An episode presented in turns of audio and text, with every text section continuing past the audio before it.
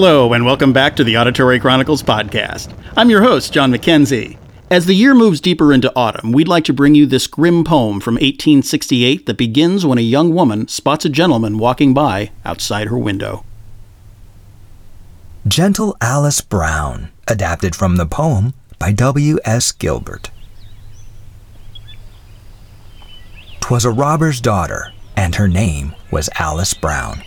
Her father was the terror of a small Italian town. Her mother was a foolish, weak, but amiable old thing, but it isn't of her parents that I'm going for to sing. As Alice was a sitting at her window sill one day, a beautiful young gentleman he chanced to pass that way. She cast her eyes upon him, and he looked so good and true that she thought, I could be happy with a gentleman like you. And every morning past her house that cream of gentleman. She knew she might expect him at a quarter unto ten. A sorter in the custom house it was his daily road. The custom house was fifteen minutes' walk from her abode. But Alice was a pious girl. She knew it wasn't wise to look at strange young sorters with expressive purple eyes, so she sought the village priest to whom her family confessed. The priest by whom their little sins were carefully assessed. Oh, holy father, Alice said, 'twould grieve you, would it not, to discover that I was a most disreputable lot? Of all unhappy sinners, I'm the most unhappy one. The padre said, What have you been and gone and done? I have helped Mamma to steal a little kitty from its dad. I've assisted dear Papa in cutting up a little lad. I've planned a little burglary and forged a little check and slain a little baby for the coral on its neck. The worthy pastor heaved a sigh and dropped a silent tear and said, You mustn't judge yourself too heavily, my dear. It's wrong to murder babies little corals for to fleece, but sins like these one expiates at half a crown apiece. Girls will be girls. You're very young and flighty in your mind. Old heads upon young shoulders we must not expect to find. We mustn't be too hard upon these little girlish tricks. Let's see. Five crimes at half a crown. Exactly twelve and six. Oh, father, little Alice cried, your kindness makes me weep. You do these little things for me so singularly cheap. Your thoughtful liberality I never can forget, but oh, there is another crime I haven't mentioned yet. A pleasant looking gentleman with pretty purple eyes I've noticed at my window as I've sat a catching flies. He passes by it every day, as certain as can be. I blush to say I've winked at him, and he has winked at me.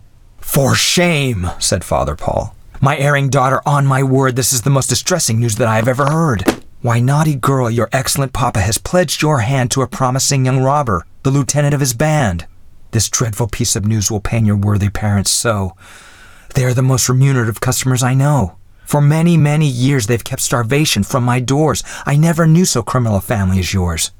The common country folk in this insipid neighborhood have nothing to confess. They're so ridiculously good. And if you marry anyone respectable at all, why, you will reform. And what will then become of Father Paul? The worthy priest he up and drew his cowl upon his crown, and started off in haste to tell the news to Robber Brown, to tell him how his daughter, who was now for marriage fit, had winked upon a sorter, who reciprocated it. Good Robber Brown, he muffled up his anger pretty well. He said, I have a notion, and that notion I will tell.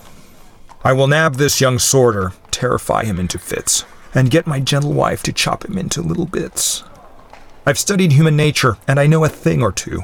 Though a girl may fondly love a living gent as many do, a feeling of disgust upon her senses there will fall when she looks upon his body, chopped particularly small.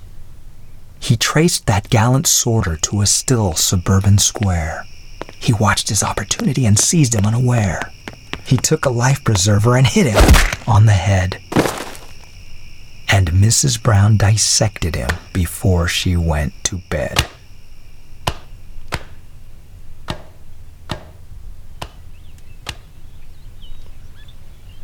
And pretty little Alice grew more settled in her mind. She never more was guilty of a weakness of the kind until at length good Robber Brown bestowed her pretty hand on the promising young robber, the lieutenant of his band.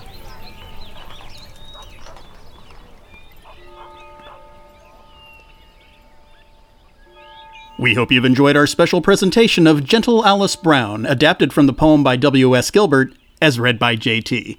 Be sure to join us in December for our annual holiday presentation. In the meantime, feel free to visit our website at auditorychronicles.com for an archive of previous episodes, as well as links to our Twitter feed and Facebook page. For Auditory Chronicles, I'm John McKenzie. Thanks for listening.